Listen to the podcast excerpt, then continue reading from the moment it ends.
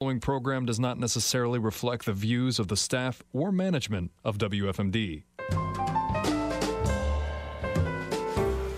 It's Success Happens on 930 WFMD, blending business and politics. Success Happens with your host, Jen Charlton. Good morning, everyone, and welcome to Success Happens. It's great, great to be with you again today. And you know, I always love going out to events and having these spontaneous meets where you you run into somebody you go, "Oh my gosh, I so want to interview you. And I had that happen this week.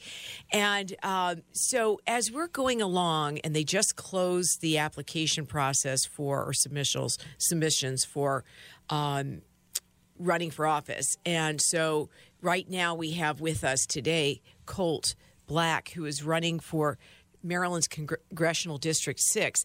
And it's really nice to meet you. And I, it was so great to hear you speak the other night about the issues that concern you as a business owner and as somebody who is, for the first time, becoming politically active. Is that correct? Yes, this is my first time, Jen. Oh, wow. It's just that's inspiring. I mean, I sit here every week after week and I tell people you got to get involved.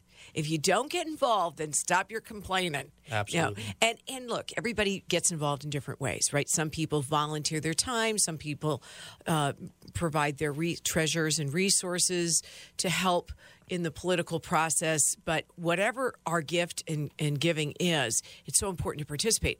But for somebody to step up and run for office, I just have huge appreciation for you and for all those running left and right and center who are uh, committed to making a difference in, in this uh, crazy government that we have. So thank you for doing that. And you are a funeral director. Yes, that's uh, correct. Tell us where your business is located and how long have you been in business? Sure. So I own both Black's Funeral Home as well as the Acacia Society, which is an online cremation and funeral providership, uh, both located in Sabillasville, Maryland, which is northwest Frederick County. Okay, very good. And when you looked at running for office, what was the thought in your head? I mean, why did you say, I think I want to run for office? What was the thing that triggered you to run? Well, I think it comes down to one simple word, and that's family. Your family, my family, you know, the families of my friends and neighbors in the community. Uh, the reality of it is, you know, I think that the vast majority of folks out there, ref, re, right, left, or center, um, wants the best for their families. And I think that as a father of three and a small business owner, um, seeing the rising cost of everything from groceries, fuel, and all other consumer products and the shortages we're facing, um, it's concerning for me. Um, you know that we're not able to be able to provide for our families in the way that we should be able to. Um, so, seeing these rapidly developing issues within our society, um, I felt it necessary to take that step instead of setting back and complaining and talking about it to actually trying to do something about now, it. Kudos. That is just awesome. And you know, the primary is a it's becoming more of a blood sport. It used to be the general was the worst, but the primaries have gotten a little ugly. Um, why do you what about you separates you from the other candidates without you know I, I, obviously we don't want to bash them but the point is how are you in your mind the best candidate to provide what Maryland's sixth district needs. And by the way, and let's all remember something: his vote is his vote is his vote, or her vote is her vote. Doesn't rat, you know, if somebody's voting conservative in Texas, that helps all of us. So we we want to keep that in mind. So it's not limited to the jurisdiction, but why? Well, I think at the end of the day, what separates me from the pack is I'm more of what you would call a conservatarian, a conservative libertarian. Um, and basically, what I mean by that is while I hold some socially conservative values, I also believe in maximum liberty and freedom and the right of choice for the individual citizen. And ultimately, my policymaking and legislative decisions would show that. Okay, so they've mucked around a lot with the districts. Yes in your mind in how the help people understand the current iteration of the district and how it now uh, you feel you could best serve that total district because it's pretty broad. Yes, sure. So previously, of course, Frederick County here was split into two. We were District 8 and District 6, and based upon where I lived, I was District 8, which at that point, District 8 had included a portion of Frederick County down into Montgomery all the way into Silver Spring, uh, as well as a portion of Carroll County. Um, now that they have redistricted um, and we have been reunited as District 6 as we probably should have been all along, um, you know, mostly uh, Western Maryland, Garrett, Allegany, Washington, all of Frederick County, and then a small sliver of northern Montgomery County, including the Gaithersburg, Clarksburg area. Um, I think that at the end of the day, I think that um, there are some folks who are running that. Um, probably might be a little bit too on the social conservative bent um, for our folks in Montgomery County, and of course, Frederick County is getting to be more purple than it was red. Um, so I think that having someone who is a little bit more lax in certain policies, especially around, say, marijuana, for example, that is going to be a hot button issue on the ballot this year for sure. Um, I think that things like that are going to be uh, what separates me from other candidates. And where do you stand on that hot button issue? Uh, as far as marijuana, I stand on full legalization. Uh, as a funeral director and as a former firefighter and emergency medical technician, I have never encountered a patient who overdosed on marijuana. I've never encountered somebody who died of overdosing on marijuana. However, I have both buried as well as tended to on the ambulance folks who died of alcohol poisoning. And keep in mind, alcohol is fully legal. The reality of it is, if we go back in our history, mind altering substances have been used by human beings since the beginning of time. The reality of it is, at the end of the day, we have to create regulation that creates responsible use of those and then criminalizes situations such as driving under the influence, which we already have those laws on the book, to make sure that people were making socially responsible decisions and punishing people for irresponsible behavior. That's an awesome answer. And I'm not pro marijuana, but I agree with you about the the differences. It's a bit of a hypocrisy. As I sit here and tell you, I'm headed to Big Cork Wineries later. Join me. Um, so anybody out there, uh, but you know, yeah, you can drink wine and you can be responsible about that. What would be the difference on the marijuana side? The one thing I will say is there's something to be responsible for about the money generated. Absolutely. People are making huge coin on marijuana. Now, I, I met a guy, I meet a lot of folks, right? So this guy's in security, and his company is helping protect the transport just like somebody would a bank vaulted um, vehicle. Right. You know, they're picking up deposits at the Safeway or the bank, or they're moving money in these big armored vehicles. They're doing that with the with the I think the money and the marijuana. Correct. So it's huge money. It's like Fort Knox kind of money, and um, although Fort Knox might be a little depleted right now, but different issue, different show. But when you look at um, the the issues around marijuana, I think part of it is the some people are really having trouble getting uh, licensing rights. So it's kind of who do you know who's going to grease a palm to get you that license that's going to make you a gazillion dollars. So any thoughts about that? Well, I think at the end of the day, much like other business licenses and whatever type of business you do, of course, as a business owner yourself, um, the business regulation climate throughout, especially here in Maryland, is absolutely horrible. Um, so the reality of it is, what I feel we need to do is we need to look at licensing requirements that are actually fair and equitable. And I don't believe that that should be based upon how many thousands of dollars you spend to grease palms. Um, I think it really comes down to we have pharmacies all throughout this, the United States. So the reality of it is, if we can license pharmacies and they carry harder drugs than marijuana, I think that we can bring regulations in place to bring over the counter sales of marijuana to more communities and enabling more entrepreneurial opportunities in a responsible manner. That's brilliant. Love it. I think that's great. Rather than doling it out to their buddies, Well, you know, and that's by the way in the in the liquor licensing laws in Maryland is very restrictive. Absolutely. Um, uh, this notion that you know you get dubbed the distributor of X Y Z Now, you know, there's it's really hard to get in that game, and it's really whether you're trying to get a licensing, uh, liquor license uh, to to run at retail Right, or restaurant, absolutely. or you're distributing. Forget it. The distributorships are run by a, a small select few, and they make a gazillion dollars. Absolutely. I think at the end of the day, too, something else for folks to think about is the, the amount of money that we spend on enforcement actions currently um, against marijuana and drugs. And the reality of it is, if we can take something that is now currently illegal and we create a way and a regime to tax it, to regulate it, and ensure responsible social behavior, we can overnight drop a big percentage of black market sales out, and that takes money out of the cartel's pockets. So it actually makes it easier for law enforcement because now you don't have as many illegal actors selling a product. Love the way you think. That's brilliant. Why don't we take a quick break? That's a nice place to pause. And you're listening to Success Happens. I'd like to thank our sponsors, Sweeties on the Creek. We're scooping now. And also, I want to let everybody know Sweeties is hiring. If you have a young person who's looking for a great job experience from ages of 16 to 18, uh, we've even hired as low as 15, but they just have to have the proper paperwork. But this is a great opportunity. It's a clean working environment, great work ethic, uh, opportunity to really develop themselves for future opportunities. So reach out to me at Jennifer at charltoncommunications.com if you're interested. Jennifer at charltoncommunications.com. And we'll be right back.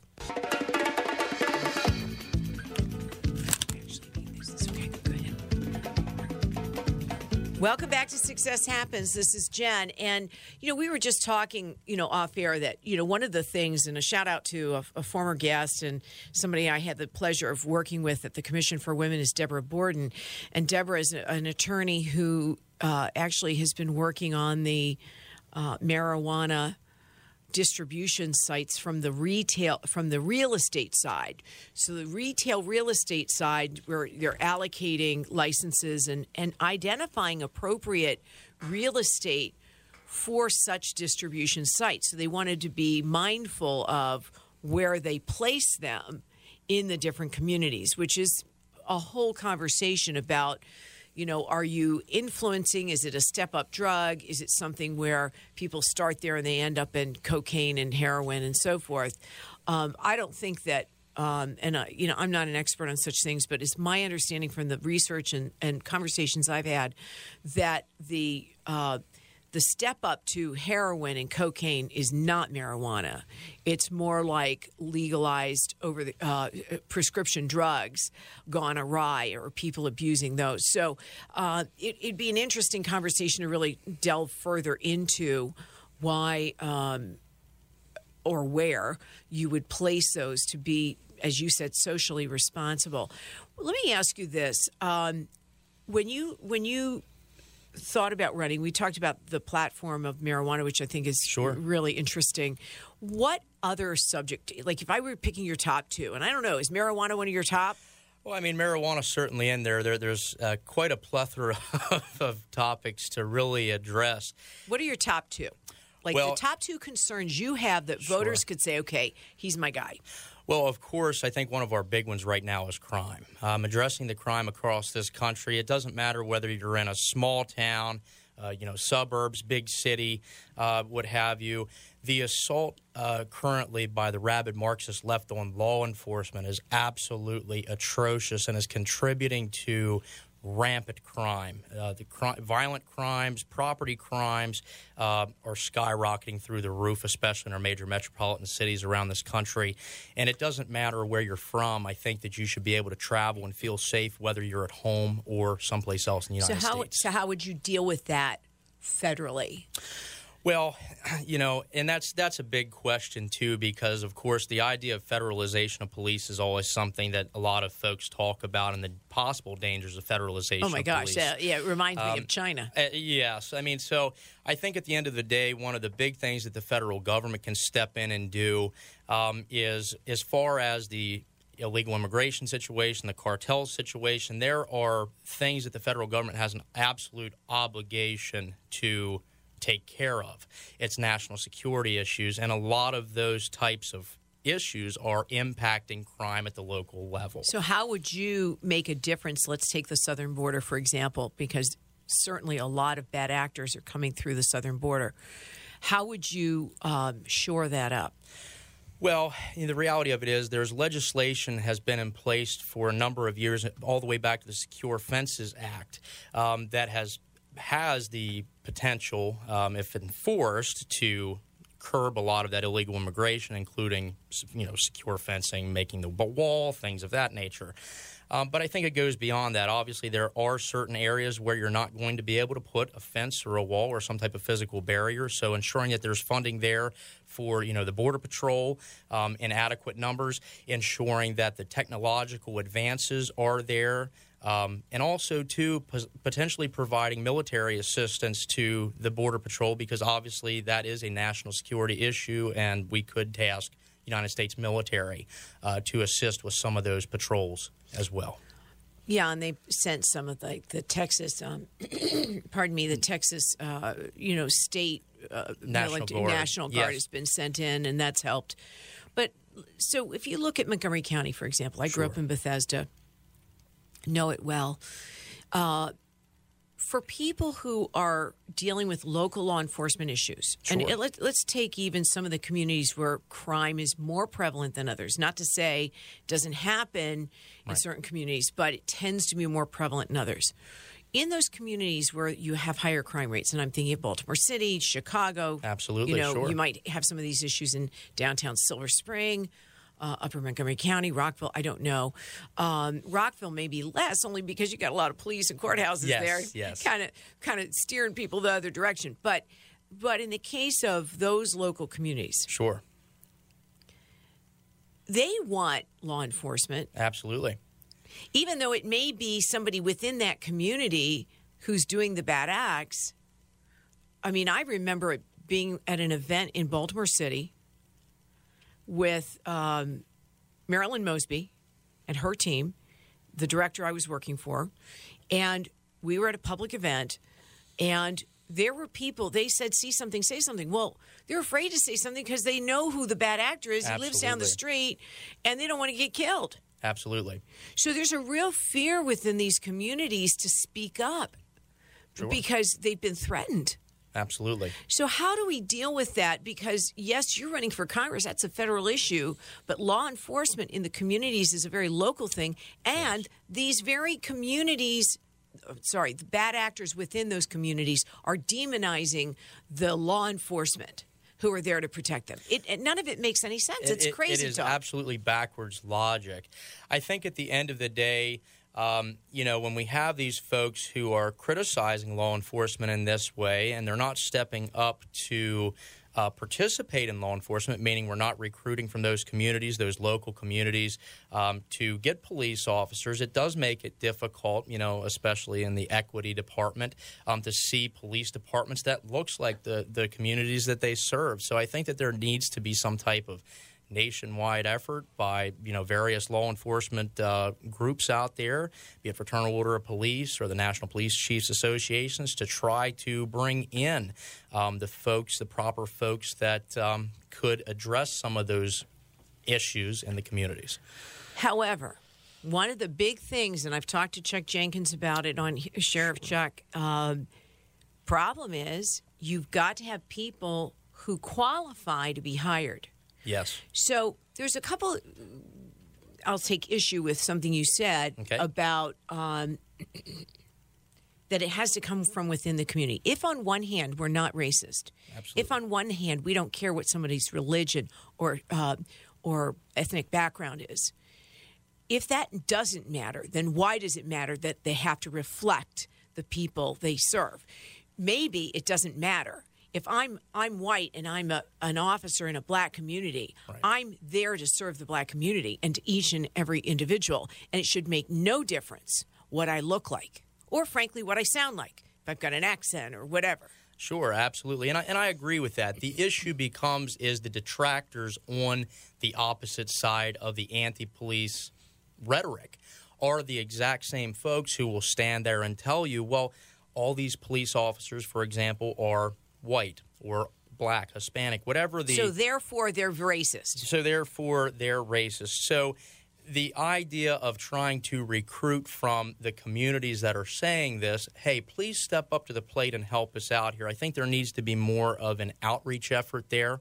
Um, you know, obviously, funding goes a long way from a federal perspective. That's probably one of the biggest ways that we can help our police departments throughout the United States is funding, ensuring that they have the proper equipment. Because at the end of the day, national security starts on a local level. So, if we can ensure that our local police departments are properly staffed and properly funded, a lot of the issues that we face nationally will be dealt with locally. Well, and it is interesting because people vote with their feet. So, as just as in Maryland, we've had a mass exodus out of Maryland. I know so many people who have flown south and they're staying to in Florida, Georgia, South Carolina, Sure. North Carolina. We're losing people in Maryland because of the policies of this administration and the legislature. Absolutely. But, well, and in Seattle and Portland, some of these towns where they have defunded the police, likewise, they are seeing people moving out. New York moving out. So, at what point does the federal issue of funding police authority uh, to make sure that we're kept safe, which is one of the fundamental things uh, of a society, of a civil society, is that we can be safe in our homes and in the shopping centers and so forth. At what point does that, um, I'm going to call it left progressive, really left progressive, get undone? Because right now, what we're looking at is is people are suffering. And I think right now this is a good opportunity to take a break. But let's let everybody kind of ponder that because we're in a conundrum right now, people. You know, we we don't they don't want to fund the police. So now all- of a sudden they want to refund the police. Make up your bloody minds because in the process people are dying and they're going broke and their businesses are being crushed and they have no you know wherewithal to put money in their tank to get to work. So it's ugly out there right now and the I've always said federal issues are local issues. They really are. Federal issues are local issues. We're going to take a quick break. You're listening to Success Happens on Free Talk 930 WFMD. Welcome back to Success Happens. This is Jen, and it's great to be here today with Colt Black, who is a congressional candidate for Maryland's 6th congressional district. And um, you know, and a business owner owns a, a business, Black's Funeral Home in Sabillasville, and an online Acacia. I don't quite understand that, but you know, how do you get cremated online? That's that's a interesting nuance. Yes, yes, it is. So, real quick to clarify, the Acacia Society basically we're we hold another funeral establishment license, um, just like Amazon. You come on the website, you order your cremation or your burial. Um, we never see in person other than for pickup of cremated remains or if you're having a funeral, and that's it. Um, it makes it very simple. It eliminates the arrangement process and makes our overhead much much cheaper, allowing for uh, affordable prices for those that need them. Oh, beautiful. Okay.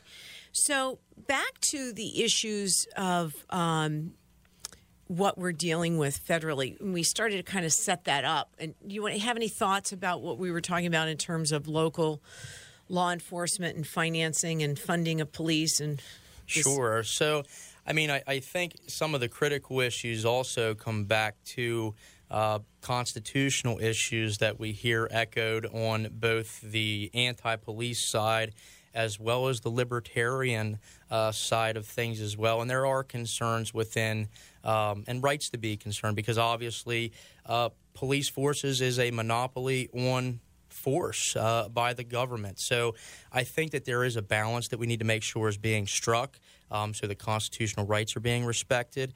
Um, but, you know, for example, the uh, uh, federal government was had a surplus program of military equipment that was being given to law enforcement, ballistic vests, things like that. It really wasn't weaponry, um, but there was a big push out there by anti police folks as well as some of the libertarian side of things that was stating that this equipment was militarizing the police. The reality of it was it was actually making things more affordable for local law enforcement that your local tax dollars wasn't going out to purchase these items brand new.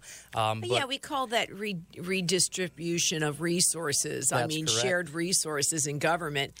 That's ridiculous to say you can't use other entities, uh, resources. It's right. It, it, it absolutely is foolhardy, but those are some of the policies that federally um, would help local law enforcement if we were to re-implement um, those types of uh, surpluses being able to be put out to local state law enforcement agencies that would help reduce their cost in the budget and also at the end of the day protect the citizens and protect the police officers okay so what's another um, platform item for you that you feel strongly about?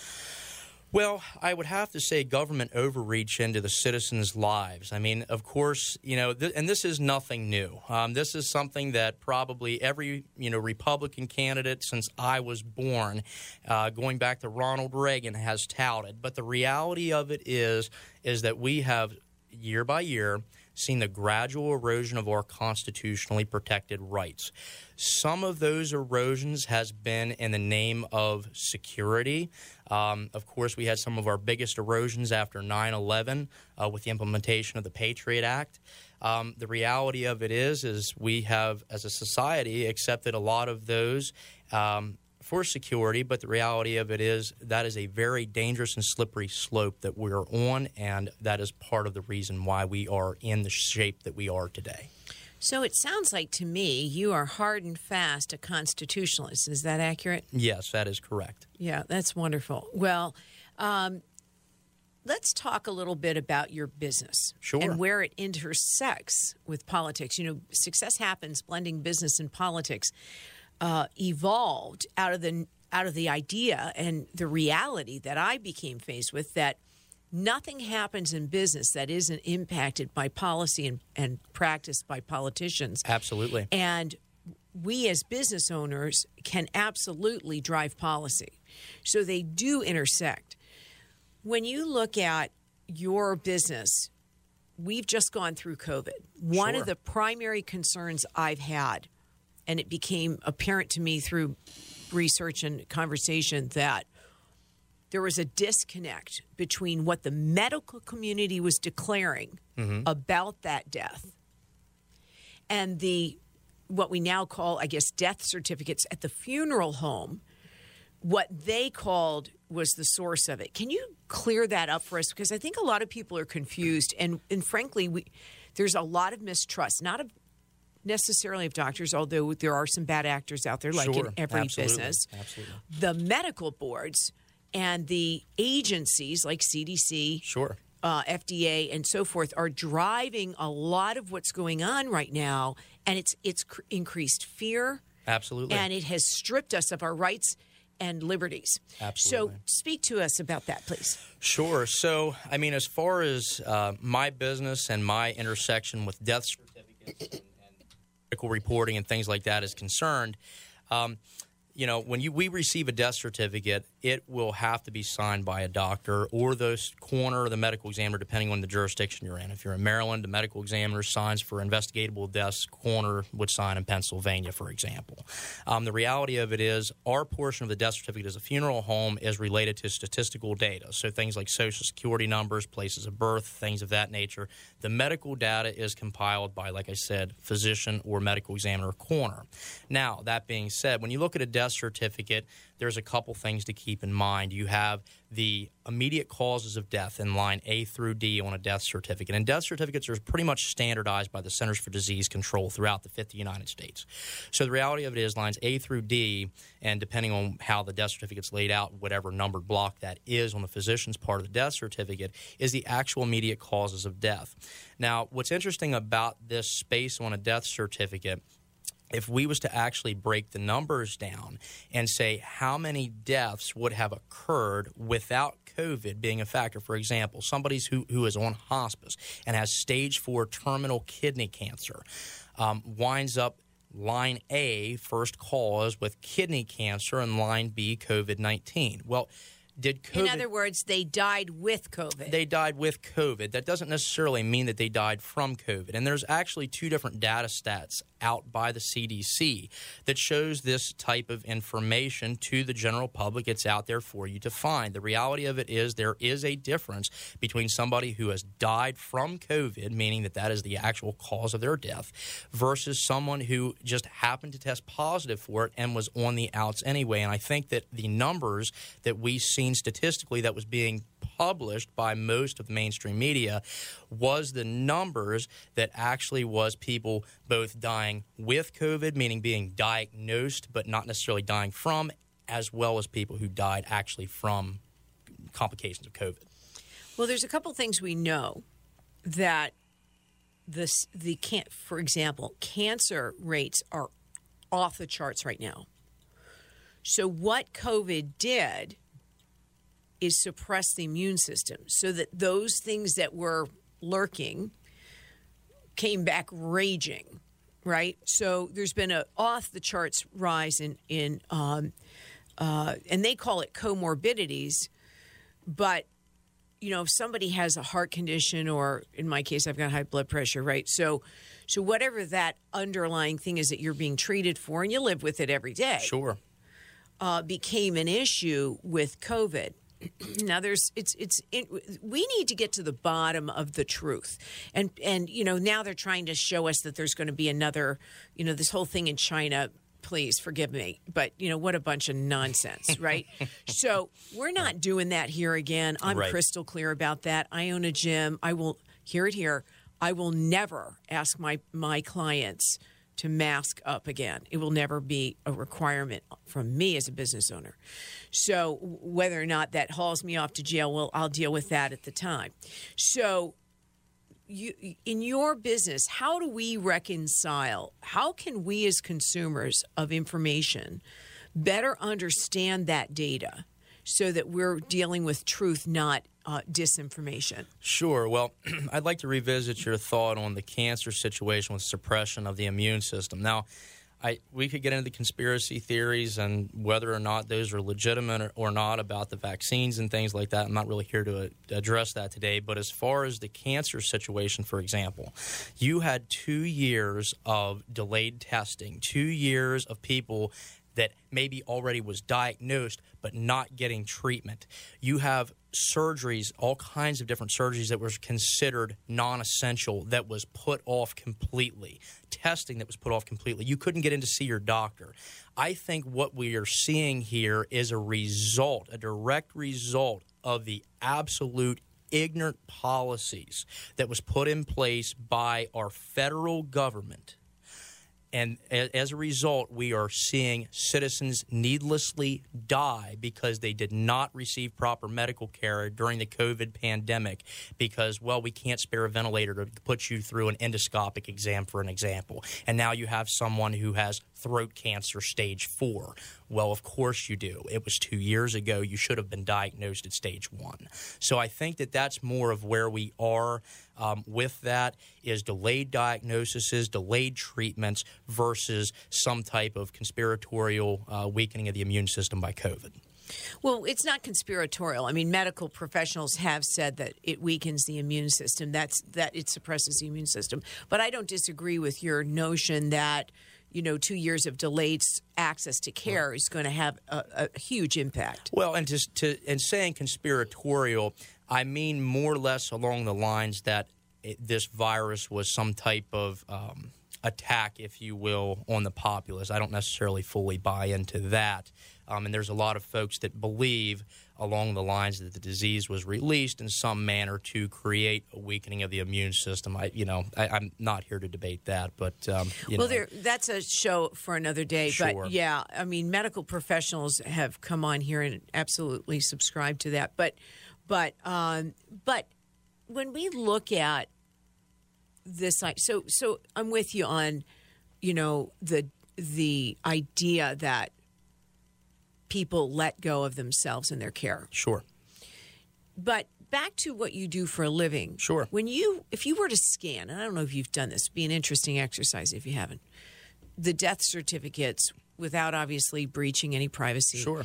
But looking across them, what would you understand from viewing them? What would you, how would it be different today versus five years ago? Well, I mean, as it relates to COVID or just generally? Yeah, I mean, do you see anything that kind of red flags something and says, "Wow, that's other than what you just said right. about the well, cancer"? Well, well, I think, for example, um, you know, taking a, a, minute to address the COVID situation, when we initially started with the COVID pandemic, if you will, um, we were seeing the leading cause of death in line A on the death certificate as pneumonia, typically. So, what does that mean to me as a funeral director? Well, as we get into flu season every winter, the reality of it is we normally will see influenza, line B, and pneumonia is the actual killer of most folks who are immunocompromised and nursing homes that are at high risk of death and dying, right? So the reality of it is is what I really think occurred is you had a maybe a more virulent type of bug but at the end of the day, the pneumonia is actually what did everybody in. It's much Did like you see an cancer. increase? Did you see an increase in the pneumonia cases relative to what you would have a couple of years prior? Oh yes, it was definitely an increase in pneumonia cases because that you know COVID pneumonia was is how they would would word that. So pneumonia, COVID, but yeah, they would call it COVID pneumonia that that killed the person ultimately. And so there were increases in overall cases of pneumonia. Yes, Got that. Because there was a, a point at which we looked at the death rates, and those death rates had not significantly climbed relative to prior years. Sure. Is that still accurate? Have, or have you seen a larger number? Listen, we know, and this is the next question for Sure. you. Ready? Sure. What's our time? Let me check. Do we need a break? Um, we know that there are negative impacts and um, devastating uh, medical conditions that are arising out of taking the vaccine. Sure. We know that. We don't know how much because they've been scrubbing the data at the CDC. So we know that. So when you look at it, do you ever see that anything come through that would be a result of dying from the vax? So not not personally on a death certificate, and that's and I will tell you that is very strategic. Um, my father-in-law was an investigator for the Maryland State Medical Examiner's Office, and he was there during the height of the COVID vaccination uh, efforts. And I can tell you firsthand from his testimony and being around the state medical examiner's office in my professional capacity that there were multiple calls to the state medical examiner's office by both law enforcement and family physicians stating that we have somebody that's taken a vaccine within the last two weeks perfectly healthy and have dropped dead and the family physician is now telling us we're not signing the death certificate. That is a legally obligated case under Maryland law to be investigated by the medical examiner's office. And when the low, low level investigators would put this up to the pathologist, it was being swept under the rug. They did not want to deal with it. Who was sweeping it under the rug? The forensic pathologist at the Maryland State Medical Examiner's Office. They would not take the cases of people who were recently vaxxed and had no other underlying health conditions. They were pretty much forcibly making family doctors sign death certificates. so one of the things they did, they being the, I'm going to call it, ready? Here it is, evildoers at the federal agencies who said that we're not going to consider them vaxxed if it's within two weeks of the poke. Well, if you die two days after, or three days after, or one week after you've had the poke, because it, it, it causes something in you, you died from the damn thing. That's what happened. Okay, we're going to take a quick, quick break. You're listening to Success Happens on Free Talk 930 WFMD. I'd like to thank our sponsors, Sweeties on the Creek, we're scooping now, and uh, Flamingo Pool Supply. And we'll be right back. Welcome back to Success Happens. This is Jen, and I have with me today Colt Black, who's a first time candidate for Maryland's 6th Congressional District, and he owns Black's Funeral Home of Sabillasville. And he is an expert in all things related to one's passing and, and, and how all of that gets recorded. You said something to me off air, and I want you to say it here. You said you were willing to. Tell me about um, the what what's happening at the CDC and what was going on a little bit further about your is it your father-in-law's My experience? father-in-law, yes, Okay, yes. please. So, you know, there obviously, if you have a death that is of an undetermined nature and it's dictated under COMAR here in the state of Maryland what those circumstances are, uh, one of those circumstances is a physician who is unwilling to sign a death certificate. Um, and there was cases. Why would they be unwilling to sign? Uh, they would be unwilling to sign basically because they believe the person to be otherwise healthy um, or have no real knowledge of any medical issue that that person had. Um, so that's typically why a physician would refuse to sign a death certificate, or possibly they hadn't seen the patient uh, for a while. But the reality of it is, my father in law, being an investigator uh, over at the state medical examiner's office during the height of the vaccination efforts, um, his office there was receiving numerous calls a day from both law enforcement reporting a death as well as family physicians frantic saying, hey, you know, we have a patient that's passed. We have no idea, you know, why they died, but they did receive the COVID 19 vaccine in the last, you know, two weeks or five days or whatever it was. Within that two week period. Within that two week period. And, you know, we don't really know why they died. We're uncomfortable signing the death certificate. That should make that an immediate state medical examiner's case. However, um, my father in law was instructed not to accept any of those cases. And in essence, the Maryland State Medical Examiner's Office was forcing family physicians to, in essence, lie on death certificates. Who do you think would have instructed them to do that? Because they didn't do that in a vacuum. Somebody told them to do that. Well, I mean, I think at the end of the day, you know, um, the old saying, crap rolls downhill. I mean, you have to look to the top, and that would be the federal government, and I would have to assume probably somebody within the CDC. But if it's the Maryland State uh, Medical Examiner's Office, who do those people report to? Well, all of your death statistics are reported to the CDC. So, no, who do they report to as a line of authority? Line of authority that would be to the Secretary of Department of Health, Mental Hygiene, and, and the state government. There it is. There it is. Secretary Schrader? Yes. Yes, there it is. So, isn't that interesting? We can't be telling that story, can we? That people might not. actually. We listen. We know law enforcement officers, uh, uh, first responders, military. The the death rates are way up right now. So the people who have taken this thing, who are otherwise healthy, are dropping. Now, I don't know Kenny Olander, but I know people who knew him very, very well, who passed as a, as a uh, police officer. A shout out to his family.